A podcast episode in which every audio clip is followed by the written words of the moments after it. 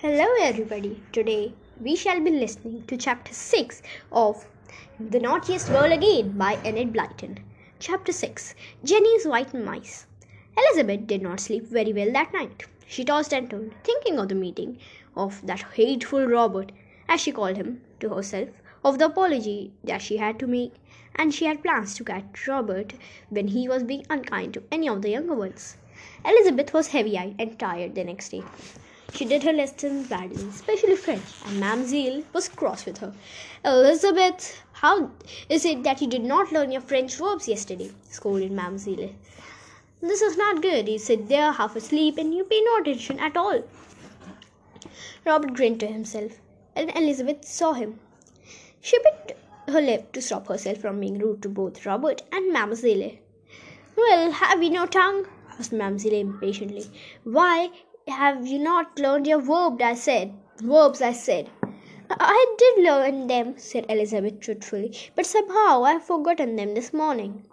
Then you will please learn them sometime today and remember them, said Mamselle, her dark eyes flashing. You will come and say them to me when you know them. Very good, Mamselle, said Elizabeth, quite knowing well that Robert was enjoying her scolding immensely and wishing that she could pull up pull some more hairs out of his dark head. After that, the lesson went on smoothly, for Elizabeth was determined not to give Robert any more chances to crow over her. But as she, but she did not do so well as usual in anything, for as soon as she had the moment to think, she began to plan on how she might catch Robert being unkind to someone. Belinda and Joan and Nora had a little talk together, whilst Elizabeth was having her music lesson tonight. We will have to keep Elizabeth away from Robert for a few days if we can, said Joan. She just hates him, and you know she has such a quick temper that she'll quite likely to fly at him again if she make, he makes a rude face at her. After face, after a few days, she won't feel so badly about it at all. We'll try to get her to come down into the town with us, or to the garden with John, or something like that. The less she sees of Robert, the better. I can't say I want to see very much of him myself. So, for the next few days, Elizabeth found that she was being rushed off somewhere. Elizabeth, come and practice catching the ball at lacrosse with me. We are getting quite good. A little more practice, and you will be first rate. Elizabeth would beam with pride and go to fetch her lacrosse stick. Elizabeth, John wants you and me to go and help him pile up the rubbish for a bonfire, Belinda would call. Coming? And off Elizabeth would go again. So that she hardly saw Robert at all, except in class. But she did not forget what she had planned to do.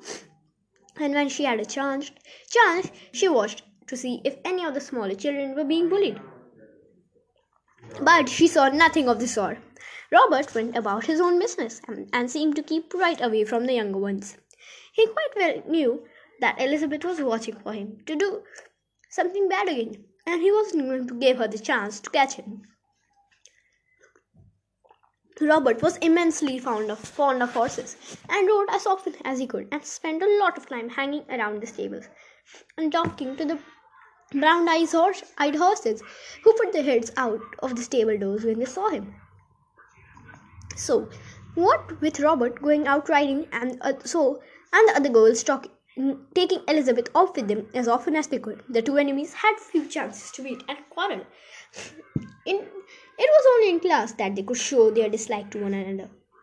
Robert was so anxious not to give Elizabeth any chance of jeering at him that he worked extra hard. Mr. Ranger, the form mistress, was surprised and pleased to find Robert making such progress with everything, and she praised him. Robert, you are doing well, she said. I shouldn't be surprised if you're at the top of the class one week this term. If you like to work like this. Robert went red with pleasure. He was a really lazy boy and had never been anywhere near the top of his form, even at his old school. Elizabeth was annoyed to hear Miss Ranger say this. Why, she wanted to.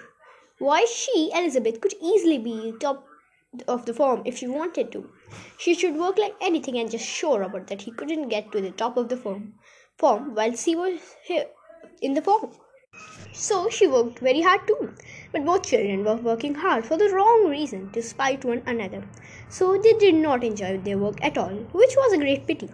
Then, for a time, both Robert and Elizabeth forgot their quarrel in the interest of something else. Jennifer's white mice made a great disturbance, and Jenny nearly got into serious trouble. Her fa- white mice had a family of nine small baby mice, most adorable creatures with soft fur, wolfy noses, pink eyes, and tiny tails.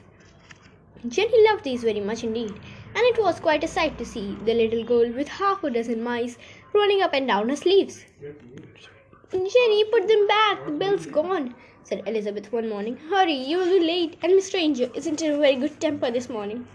Oh golly, I can't find them all, said Jenny, feeling all over her for the baby mice. Wherever are they gone? Is there one down my back, Elizabeth? Oh, Jenny, how can you let them do that? cried Elizabeth. No, there isn't one down my back. They must be all in the cage now. Do come on. Jenny shut the cage door carefully and latched it.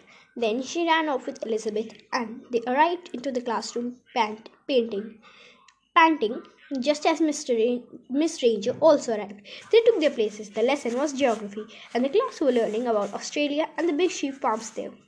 Jenny had a seat in the front row, just in front of Elizabeth and Joan. And in the middle of the lesson, Elizabeth saw the nose of a white mouse peeping out at the back of Jenny's neck. Jenny felt it too. She wriggled, put her hand, hand and pushed the mouse down. It disappeared. Jenny found the mouse very tickly indeed. She wriggled about. She tried to make the mouse go up to her shoulder, where it could be comfortable to go to sleep, but it wasn't at all sleepy. It was very a very lively mouse indeed. It ran all around Jenny, sniffing her and here and there at shoulder straps and tapes, and Jenny couldn't stop wriggling. Miss Ranger noticed her. Jenny, what in the world is the matter, matter with you this morning? Do sit still. "Uh, yes, Mr. Ranger, said Jenny. But in a second later, Mouse went under her left armhole, where Jenny really was very tickly indeed. And the little girl gave a giggle and another wriggle. Miss Ranger looked up. Jennifer, you are behaving like a child in the kindergarten. The mouse poked up its head out of Je- Jenny's neck and stared at Elizabeth and Joe. This class is a disgrace this morning, said Miss Ranger impatiently. Come up here to the board, Jennifer, and point out some things to me on the map. If you can't sit still, perhaps you can stand still. Jenny got up and went to the board. The mouse was pleased to find it having a ride, and it scampered all round Jenny's back. Jenny put a hand behind her and tried to stop it. Jenny, what is wrong? asked Miss Ranger. By this time, the whole class knew that Jenny's about Jenny's mouse. A little squeal came from Kenneth, and Miss Ranger put down her book in despair. There is some joke going on, she said. Well, let me share it. If it's funny, we'll all have a good laugh. Now, where's the joke? Nobody told her. Jenny looked at the class with pleading eyes, begging them silently not to give her away. The mouse also looked out of Jenny's sleeve. Miss Ranger was really puzzled, and then the mouse decided to explore the world a bit. So out it ran, jumped onto Mr. Ranger's desk, and sat up to wash its whiskers. The class went off into shouts of laughter. Miss Ranger looked down in the greatest astonishment. She had not seen where the mouse had come from. How did this mouse come here? she asked. It jumped fr- from a sleeve, please, Miss Ranger, said Jenny. I was playing with my wh- white mice when the bell rang. I suppose I didn't put them all back into the cage. So that's the joke, said Miss Ranger, beginning to smile. Well, I agree it's a good joke, but no wonder every and no wonder everyone laughed. But it's not a joke to be repeated, Jenny. It's funny this time, but if it happens a second time, I shan't think it is funny at all. You quite understand that, don't you? White mice are really nice in the cage, but not at all suitable for running around people's neck in a classroom. Oh, I really do understand that, Miss Ranger, said Jenny earnestly. It was quite an accident. May I put the mouse up in my sleeve again? I had much rather you didn't, said Miss Ranger. I feel this lesson will not be very successful. As long as that mouse is in the room, take it back to its cage.